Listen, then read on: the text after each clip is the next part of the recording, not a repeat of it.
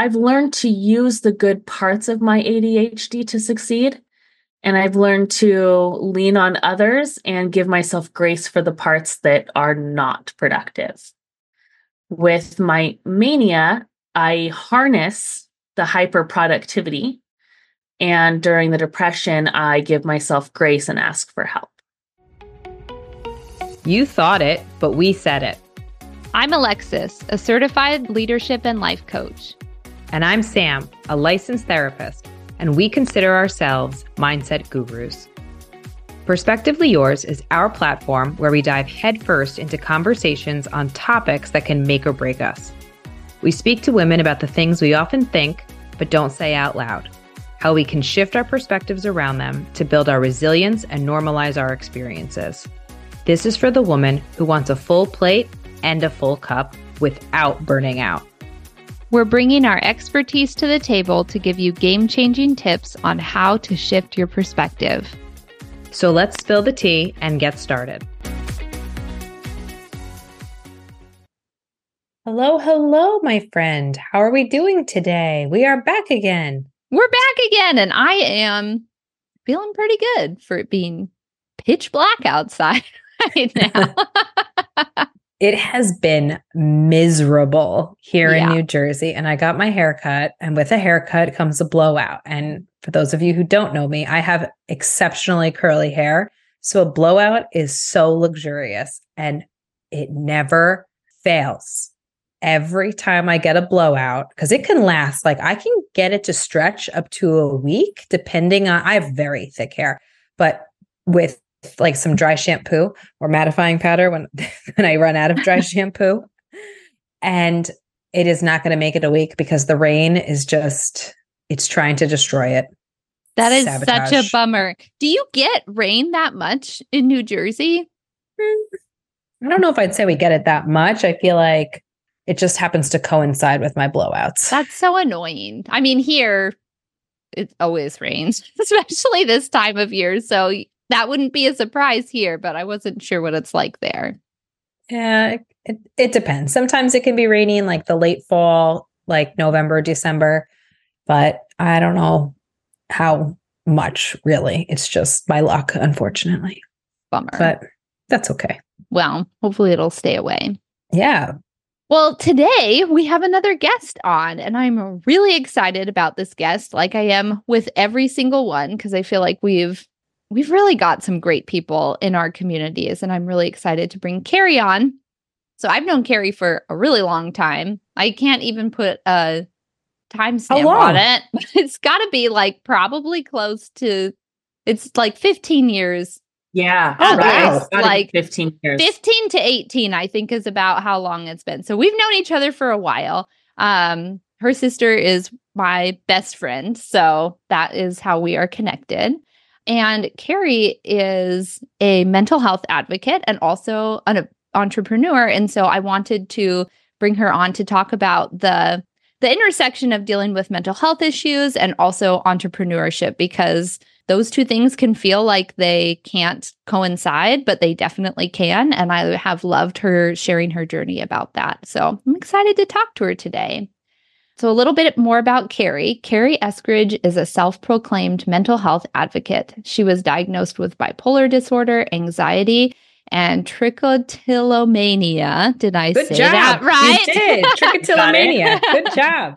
At 14, she struggled for years with either unmanaged or mismanaged mental illness. She raised five children, four bonus children she's always loved as her own blood with a major mental illness and understands deeply the struggle to pull yourself up when littles rely on you, and that sometimes you can't and need help. In her late 20s, she was diagnosed with ADHD after her father died of early onset Alzheimer's, where she was the primary caregiver, she suffered a psychological break.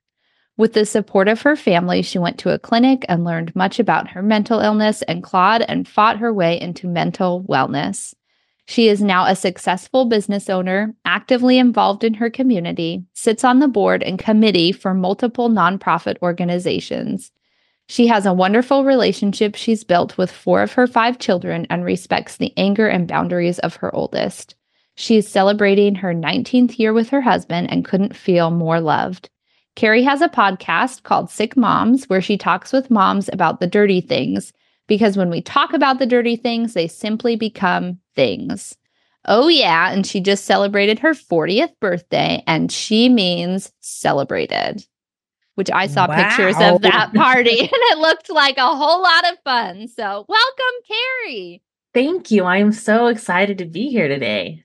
We are just thrilled to have you. I cannot wait to hear more about your story. I am just enthralled. That's a lot to unpack and in a short yeah. period of time as well.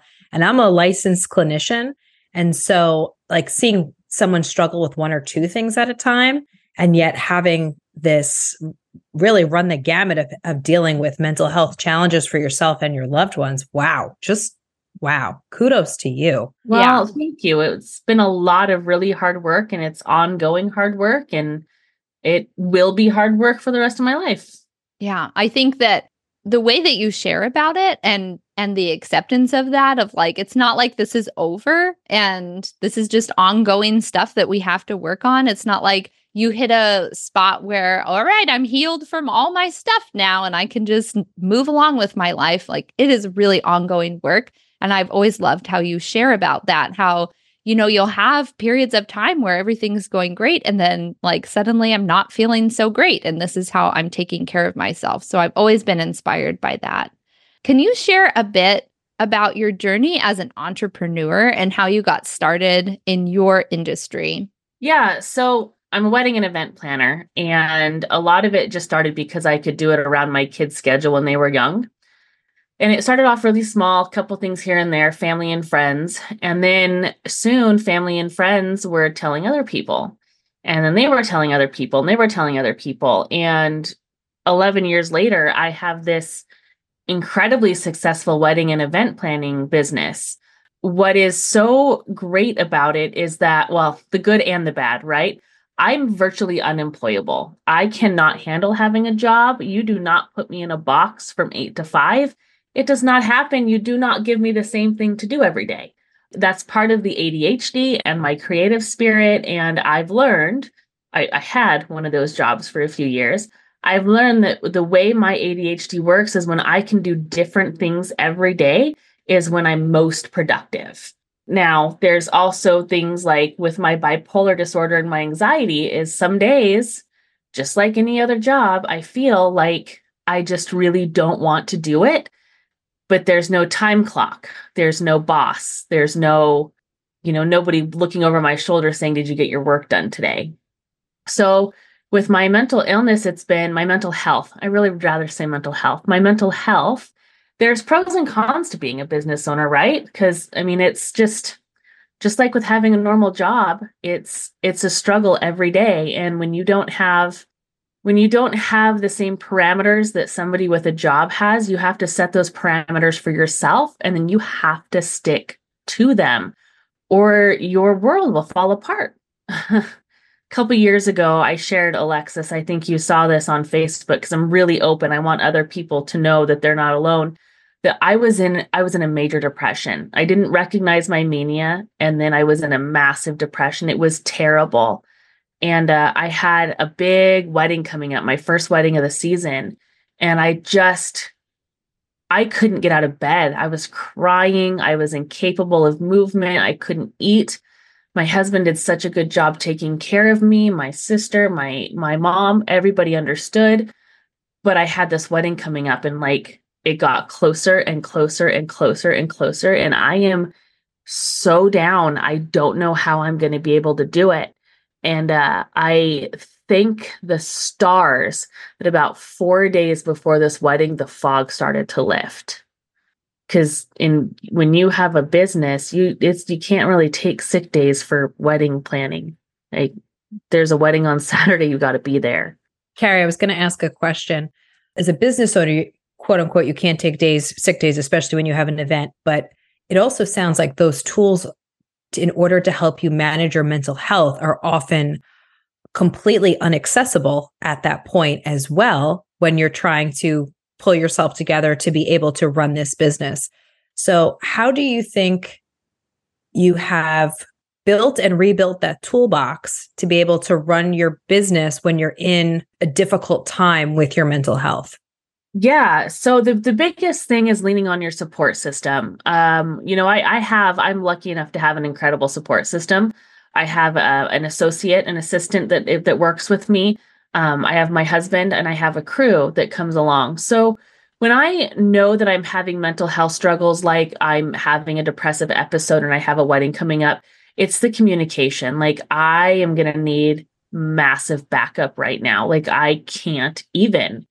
And when there's the opposite, like I'm so manic, I'm so manic that it, I, I can't, I can't slow down. I can't get my thoughts in order. It's again, it's leaning on those people. I hired my assistant. The, the biggest reason I told her is like, your job is to babysit me. You can do all the things, but I really want you to make sure I'm okay. And so she watches me, sees when when I need help, when I'm struggling, she will rein me in. She'll go to appointments with me and help make sure that the details are getting done because I'm not very detail oriented sometimes when I'm manic. So the toolboxes, um, the tools in the toolbox has been, I mean, it's been 20 years of cognitive behavioral therapy, dialectical behavioral therapy, talk therapy, group therapy, even couples coaching, right? Because if you, you know, you got to be good with your spouse too, especially when you have a mental illness. So these these tools are I see my ADHD in some ways as a superpower. I recognize that in some ways it's not, but I use I've learned to use the good parts of my ADHD to succeed. And I've learned to lean on others and give myself grace for the parts that are not productive with my mania, I harness the hyper productivity. And during the depression, I give myself grace and ask for help. So you've been able to navigate the highs and hi- highs of the highs and the lows of the lows. Yeah. Yeah. Well, and I've been on I've been on really good medication that it took years to find the right bit, but the medication got me stable enough to start working on myself in a real true way and really honor myself and learn about my mental illness. I don't think that medication is a magic bullet. You don't just take these pills and, oh, you're all better. But it did finally get me to a stabilized place where I did this work for myself. And I've been on this medication for so long now that I just, I'm in a really good place. I consider my medication as part of my toolbox, mm-hmm. but it's not the only tool in there. I wish more people thought of it that way. Alexis and I just had another episode where I spoke about medication giving you the space to be able to then um, access the toolbox. And what I also, Alexis began the conversation, and she, her and I are at a point now where we like take words out of each other's mouths, where she said the acceptance was so strong. But it really had to have been in order for you to be so open with your assistant about what you wanted them to be on the lookout for, and not just from a managing the business perspective, but more so, this is who I am. These are what my needs are. And I need you to help me be my best self in, in running that business. What was that relationship like early on? Did it start off with your assistant? Like you were hand in hand, or was it a little bit of a balancing act, a juggle? It was at first so I, I, interviewed quite a few people and when i finally interviewed her i was like i am 100% in love with this human being. She was already intuitive. You could feel it coming off of her. She was intuitive. She was asking questions. But the first the first little bit it is a it is a learning process because you know i i am big. I am often i guess people feel like i'm overwhelming i'm um, intimidating I just with my big personality, right? I'm just big. And uh she just really had to find the voice and know that it was okay. And when you are asking somebody, when you are saying, "Hey, help me with this," you have to be 100% willing to hear it when they say it. And there was a little bit of timidness there in the beginning like, what if I like point out that they didn't like she didn't do this part? And when she started getting confident in that, it's like, thank you, like just thank you. Like I totally missed that. Thank you very much. You did that so much better. But if you're going to ask for the help, you really have to be willing to listen. Well, that's what I was going to ask also if you know, we often tell people, let us know when we've made a mistake. We want your feedback, right? We want all of those things, but sometimes it can be really hard to hear when we're in that state of uh, wanting things to be a certain way or not recognizing where we're we're coming up short. Were you receptive when she was sharing her concerns or questions? I am very receptive. I didn't used to be, and that's the thing is it's part of my learning experience and learning about myself.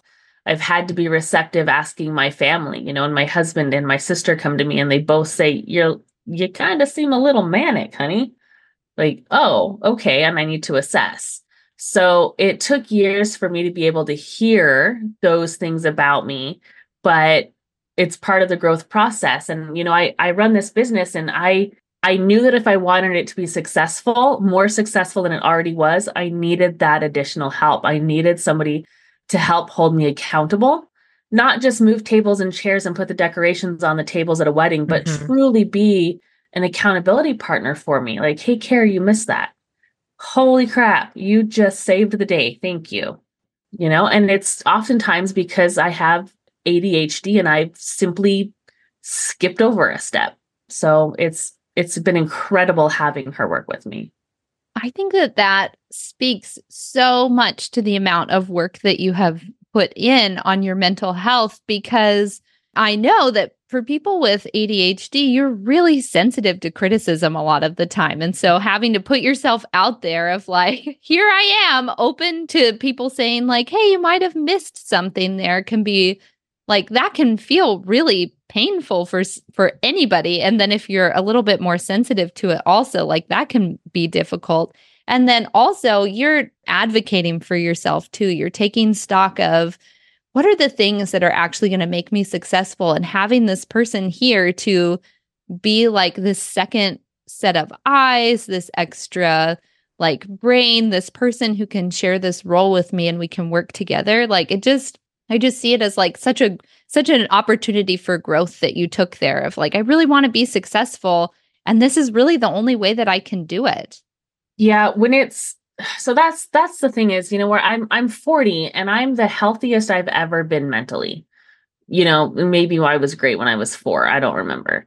But at 40 i'm the healthiest i've ever been and i still have a hard time with criticism like from my husband i i want to punch him in his nose sometimes because he's trying to help and i don't want it but it's part of being self-aware it's part of learning about your mental illness i'm i'm a huge huge advocate for study your mental illness. Mm-hmm. A lot of people have ADHD. I know the way mine works. And so when I realized that these little mistakes I was making, like I couldn't just fix them, but I can be aware that they're there and find somebody to help me fill those holes.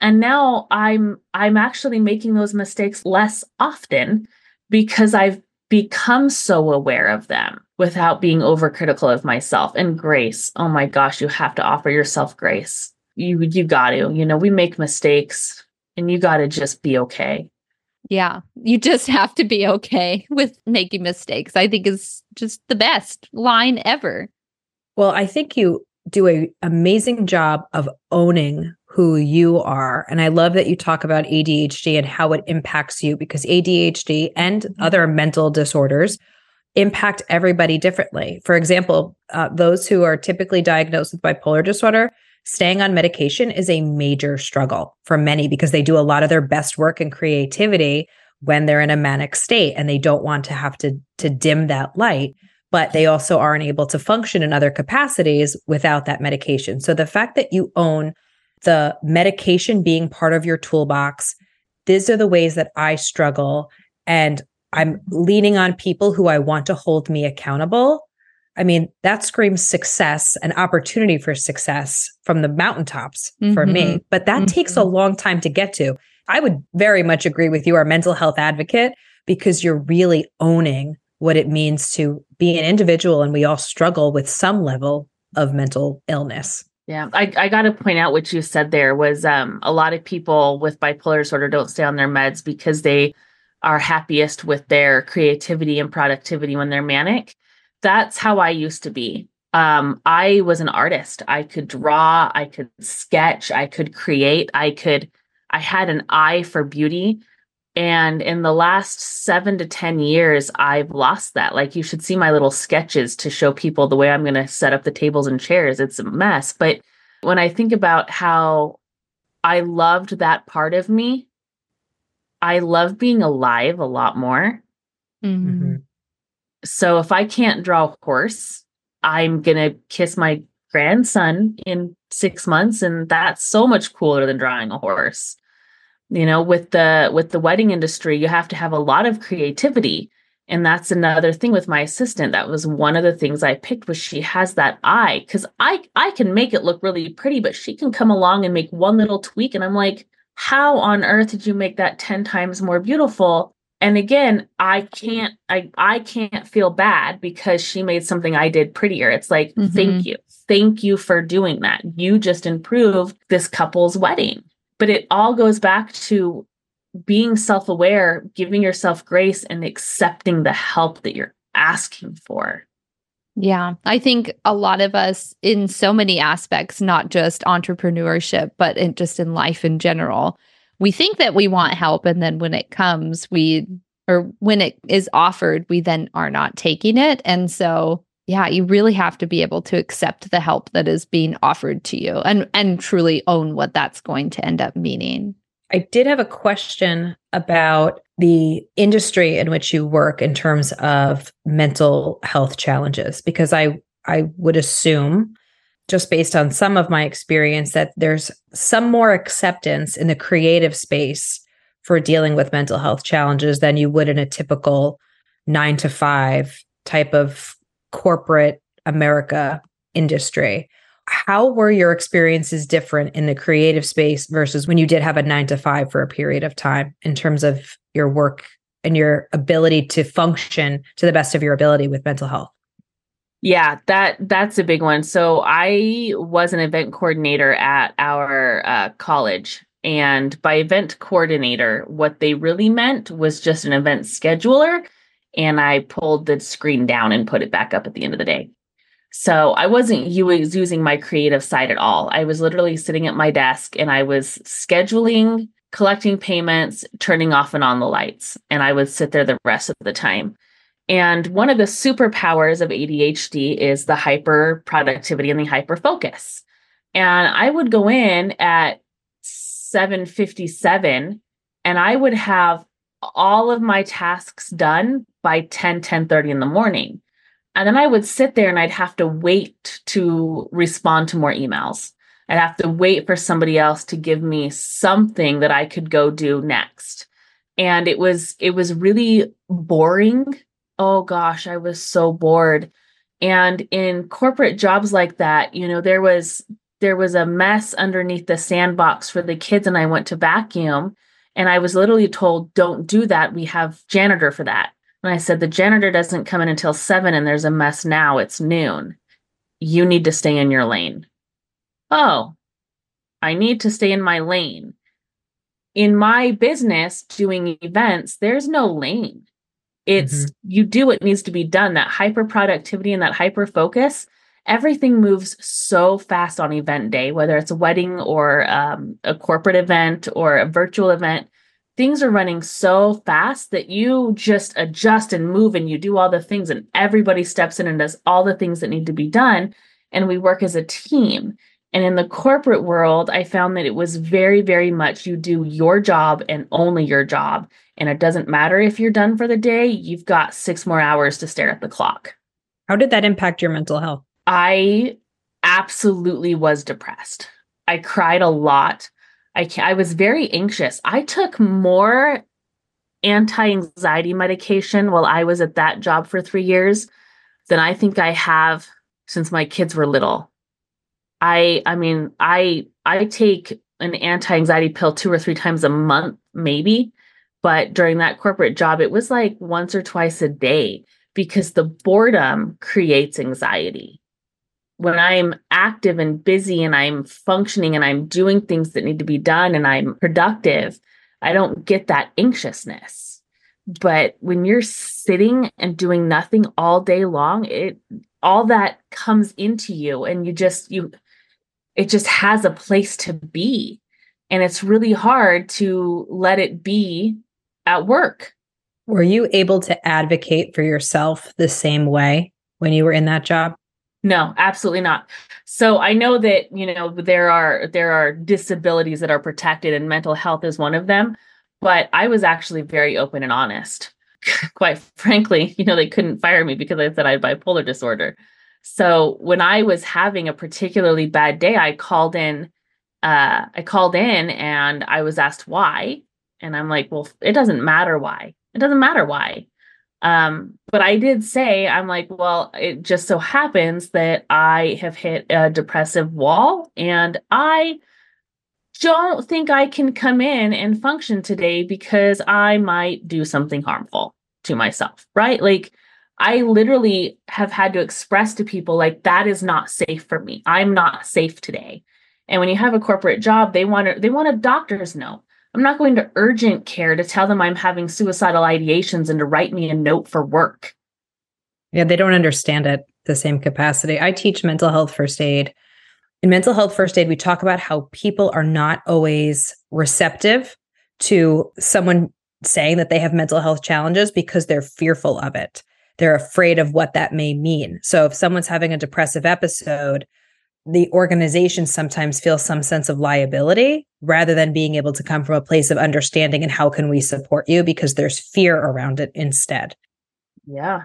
The the fear's there in the corporate world that's it was it was absolutely I mean I I hurt my back and couldn't go to work for a few days and there was no question.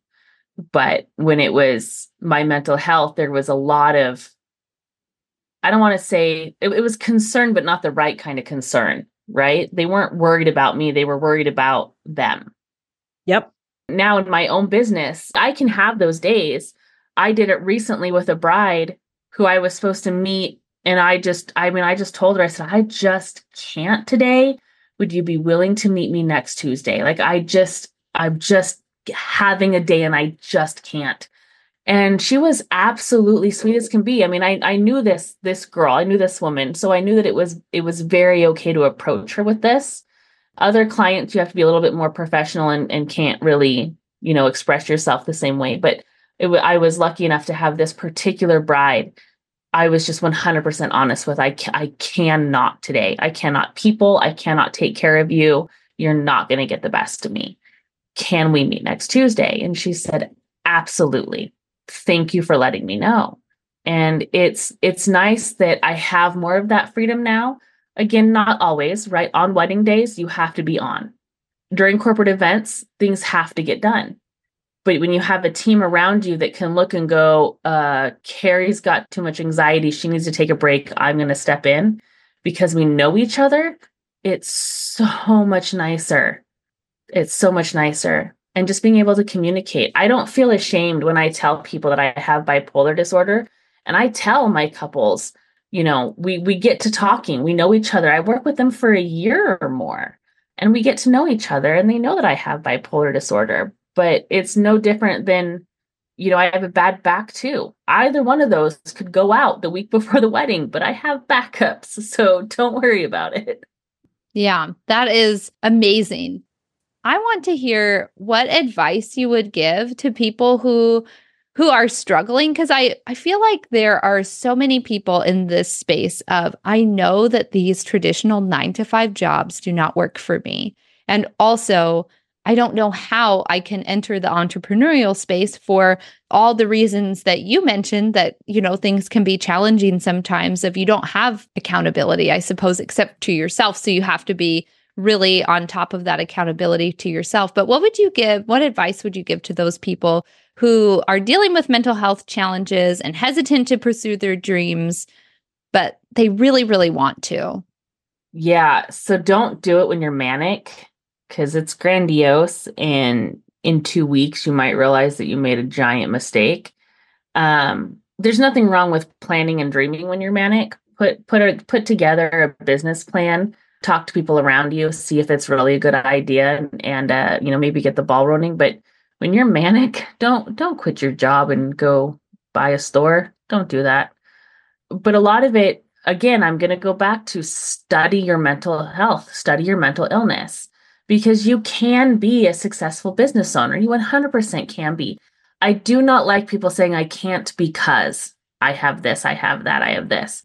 Find something that works within your schedule. Find something that fits your personality. Find something maybe you start off as a part-time gig and see if you really like it and see if it's something you can make money at before you jump into it.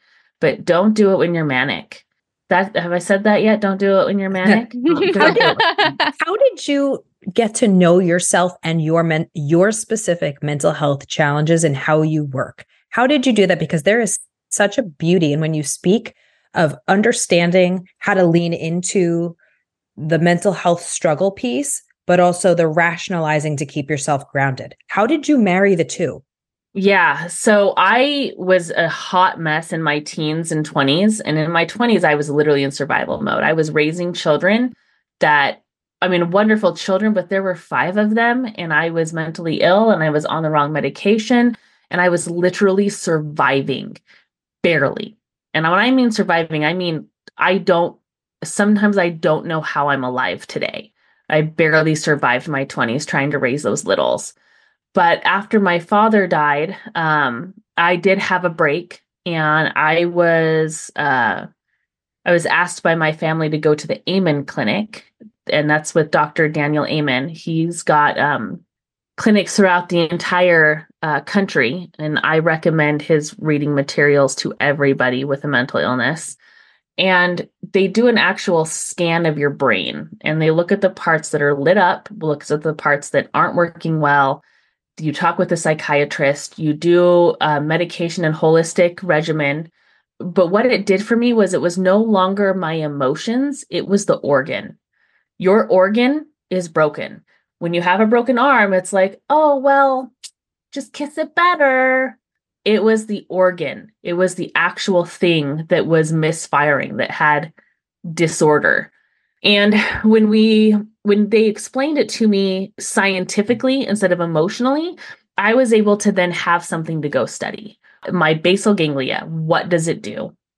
And why with my bipolar disorder is it so important? Why does this medication help with the basal ganglia? Why should I be taking D3 for my basal ganglia? You know, why does my amygdala light up on fire when I'm manic? And what can I do for that? So it was learning the parts of my brain. It was learning about the mental disorders, actually having like Google, Google these things. And everybody's mental illness is different. Everybody's bipolar is different. But when you start to study, when you know what to go look for, you learn, okay, this is me. I have those tendencies. That doesn't apply to me, but that doesn't mean I don't have bipolar disorder because I only have five of the seven boxes. But I also have this, and what does it look like? And then when you put them all together ADHD, anxiety, bipolar disorder, trichotillomania I pull out my hair like crazy when I'm anxious. So, how do I reduce my anxiety to reduce my trichotillomania? How do I manage my bipolar mania? I just had a mania. And I had to ask my husband, Am I manic? And he said, I think you might be. And so I did rein everything in and I meditated and I didn't do the big things I was doing. I didn't do as many podcast recordings. I literally shut things down because when you're in mania, you cause more mania. And so I knew, I knew I'm like, I have to halt this in its tracks. So then when I came down, it was just a little dip. It was just a, a tiny little dip. I just kind of felt lethargic and not real great. But it's that it's that learning about your own mental illness and gosh, we have every answer in our pocket. We don't go to the bathroom without our phones. You can learn anything. So learn about your mental illness. One last thing, because I, I know we have another question we want to touch on, but just important for our listeners, because we talk about this in mental health first aid as well. Because mental health can feel so abstract, it feels so gray we don't necessarily i mentioned this before we don't necessarily feel like we have concrete answers. It, it feels more fearful to us. But when you compare it to a physical ailment i often when i teach the class and it's very surface level but i talk about a broken arm right? We know when someone breaks their arm. You mentioned it before. We go to the doctor we get a cast we, or we may have surgery get a cast and then we know that through after pt it will start to heal we don't know what that recovery is going to look like for someone in mental health. What we do know is that recovery is possible. And what we do know oh, is oh, that there are methods and approaches that are specific to different mental health challenges. It's a matter of knowing which one. And like you said, just because you don't fit all seven boxes doesn't mean that the ones that you do fit are insignificant. And I love that you can keep drawing that comparison to physical health because if more people looked at it that way, it would feel more approachable even for ourselves on how to tackle it and how to and how to feel like we can reign in control of ourselves. So kudos to you. I've been impressed since we started this conversation. like that takes amazing amount of work and skill. It is really fun when someone asks why you're leaving the party early and you're like, my frontal lobe is overstimulated. That's going to be my new excuse. what? my frontal like, lobe yeah. is my frontal lobe is lit up. I need to go home and be alone. Because when you put, like what you said, when you put physicalness to it, people are like, oh, okay. And feelings, because like you said, the experience of going to that clinic and having it explained to you in an organ versus feelings, feelings in and of themselves are just chemical reactions happening within your body. And so, even that in and of itself is so much more concrete to think about it that way versus just, you know, I don't know. We have a weird uh, relationship with feelings in this society, I feel like. Yeah.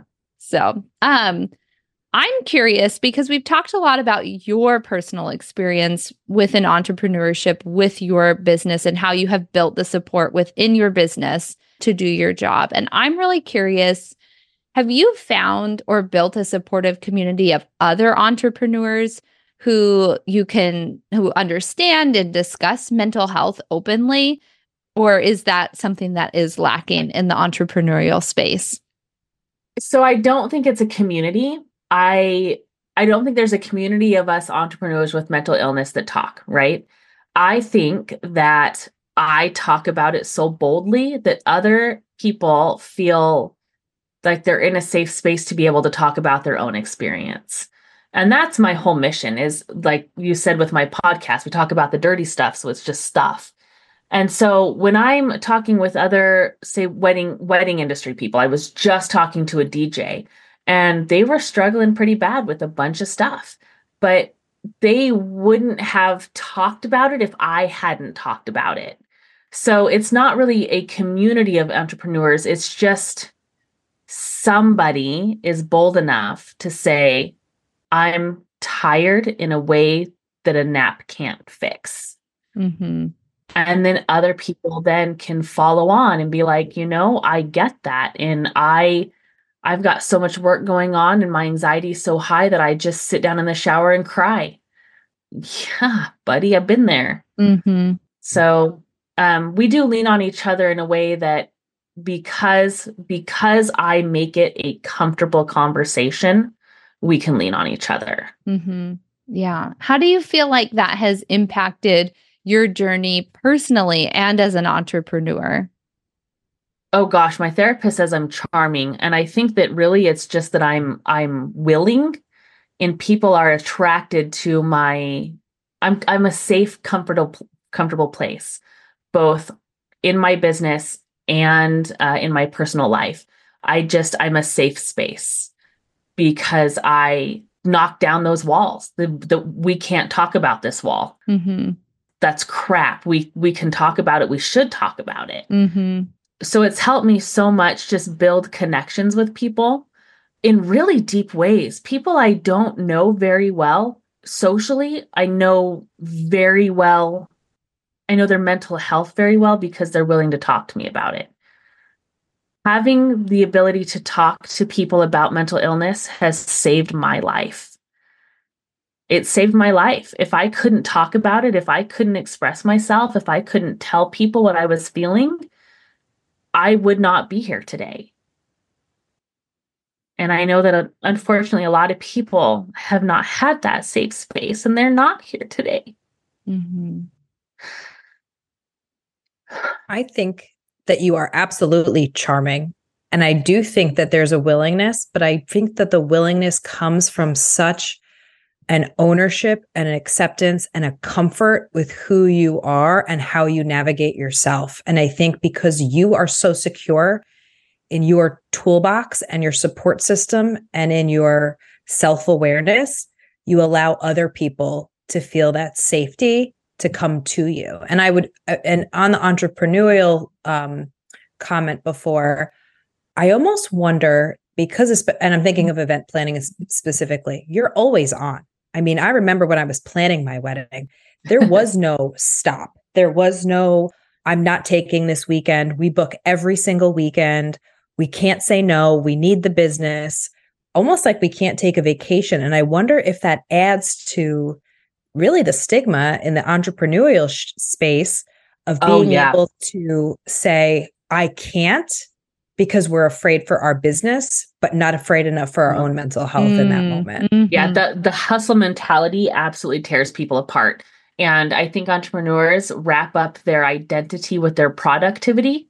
And it, that's not the case. You have mm-hmm. to take time for yourself. I don't do very much on Mondays. I call my I call it the wedding hangover. After I do a big event, I'm I'm like hungover Sunday, Monday, and Tuesday it it's crazy. And the hustle mentality in the entrepreneur world it's absolutely it's not okay to to rest.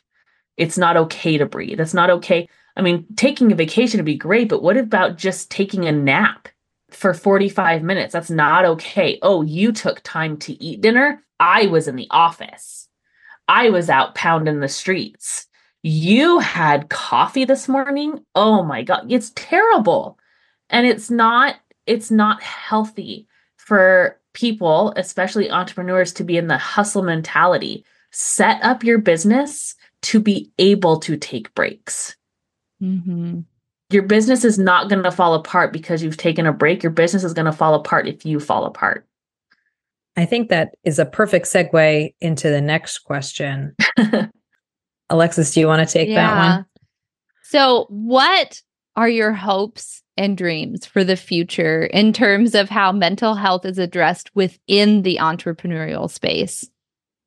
You know, that hustle mentality is what just got me. Um, I truly think that in the entrepreneurial space, we need to, again, go back to giving ourselves grace, accepting criticism when we ask for it.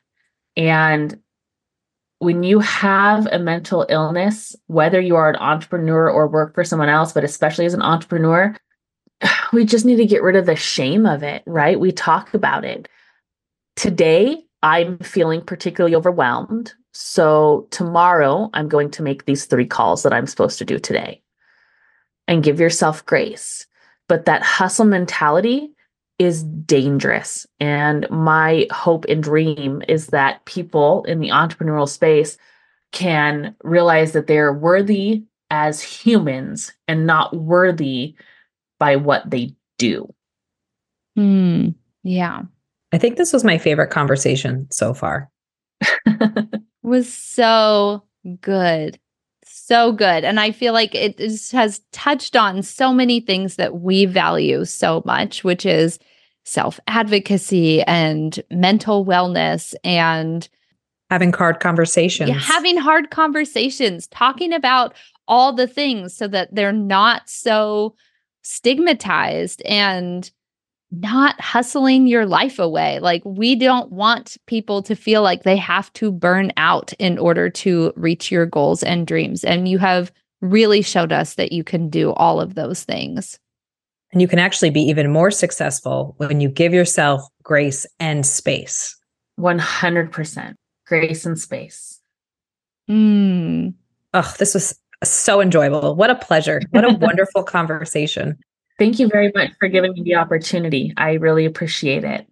Thank you so much for coming on. Um, we'd love to have people be able to come and find you in all the spaces that you are online. So, would you mind sharing where our listeners can find you?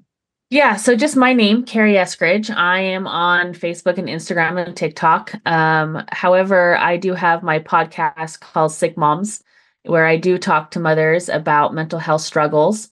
And I'm talking every single thing you could think of. I've talked to a military mom, I've talked to a postpartum doula, I've talked to um, a mental health provider, and I've talked even to a woman who recently tried to commit suicide.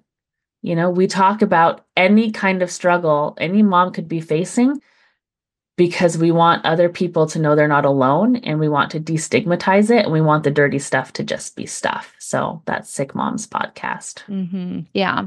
Yeah, I was on that. I was the postpartum yes. doula. But yeah, I really I love what you're doing because in my work as in postpartum doula work, I mean the we talked about it. The rates of postpartum depression and anxiety are really high and when we can talk about it more often, then people feel so much less like they're alone and like it's just them and they're the only ones struggling and they're just a failure, which, like you said, it leads to lost lives. And so when we can talk about this more, it helps people to feel just so much less alone, so much yeah. more normal. And like, this is not just a you problem. This is a, this is a big issue. So I love everything you're doing. One last thought on that too, as I was thinking, because I'm obviously more more recent postpartum, uh, eight, almost nine months now, and being in the mental health world, my push is always to be able to lay it all out on the table. I don't believe anything is taboo because the more we talk about it, the more we normalize it. And that's a non negotiable for me. 100%. But what I'm thinking about in the postpartum space, and I know we could we could keep going. I think I say that on every episode, but I think about when they do your postpartum depression screening. And I had a caseworker and I had my therapist and then a caseworker from or someone from the hospital, someone from my OBGYN. And it's all well intentioned, right? And they make you go through a screening before you leave. They call you, I think, up to a month or two afterwards. And I think that's all a great start. That's what I'll say. It's a great start because I think in those first few months postpartum, and we can do a whole episode on this, but those first few months postpartum, many people are surrounded by tons of support and help. And it's when that support and help starts to mm-hmm. kind of wane and go back to normal lives. And then you have to figure out how to balance life all on your own with a baby. I think those postpartum depression screenings and check ins should go on for a whole lot longer than the first two months. I think you should be going for at least the full year postpartum. Yeah. yeah. I mean, it goes postpartum depression can be classified postpartum depression up to a year postpartum. And like we talked about on Cari's podcast, it is the leading cause of death in childbirth related deaths. So it's a it's a huge issue. And so I just love everything that you do to bring mm-hmm. more and more awareness to these mental health issues for moms because they're so big, they're so impactful. And moms are really important. Yeah, mental health issues are there for everyone. I talk to moms because it's my experience. Mm-hmm. Yeah. We need yeah. to talk about men's mental health, children's mental health, everybody's mental health. Mm-hmm. I talk to moms because it's what I know. Yeah, I love it. Oh, oh thank you so thank much you. for coming, Cari. We loved this conversation so much, and I know that our listeners are going to love it too. Mm-hmm. Thank you very much, you guys. All right. Have a good night. Good night. Thank you so much for joining us today. Just as a reminder, this podcast is not intended to replace professional medical advice or mental health services. If you are in a mental health crisis, please call the Suicide and Crisis Hotline at 988 or 911. Did today's episode of Perspectively Yours hit the spot? It would mean the world to us if you'd show us some love with these three effortless ways to help your fave podcast thrive. First up, the most important never miss an episode by following or subscribing on Apple Podcasts, Spotify, or wherever you get your podcast fix. Just head over to our show page, tap the plus sign, and select follow. Next, leave us a shiny five star rating and review on your podcast platform. Your feedback helps us make each episode better and better. Last but not least, share your favorite episode with a friend. The power of word of mouth is undeniable, and we would be over the moon if you spread the love about Perspectively Yours. Before we let you go, here's a fun fact. We met through Beautycounter, our favorite clean beauty brand, and are both brand advocates. If you've been looking for safer products that actually give you results, you can get 20% off your first purchase with the code CLEANFORALL20. Don't forget to follow us each on Instagram at Ms. underscore Samantha Kehoe and Alexis dot the Nourished Beginnings. Send us a message. We'd love to hear from you. Be sure to check out the show notes for any resources we mentioned. Thank you for being here. We are grateful for your support and love.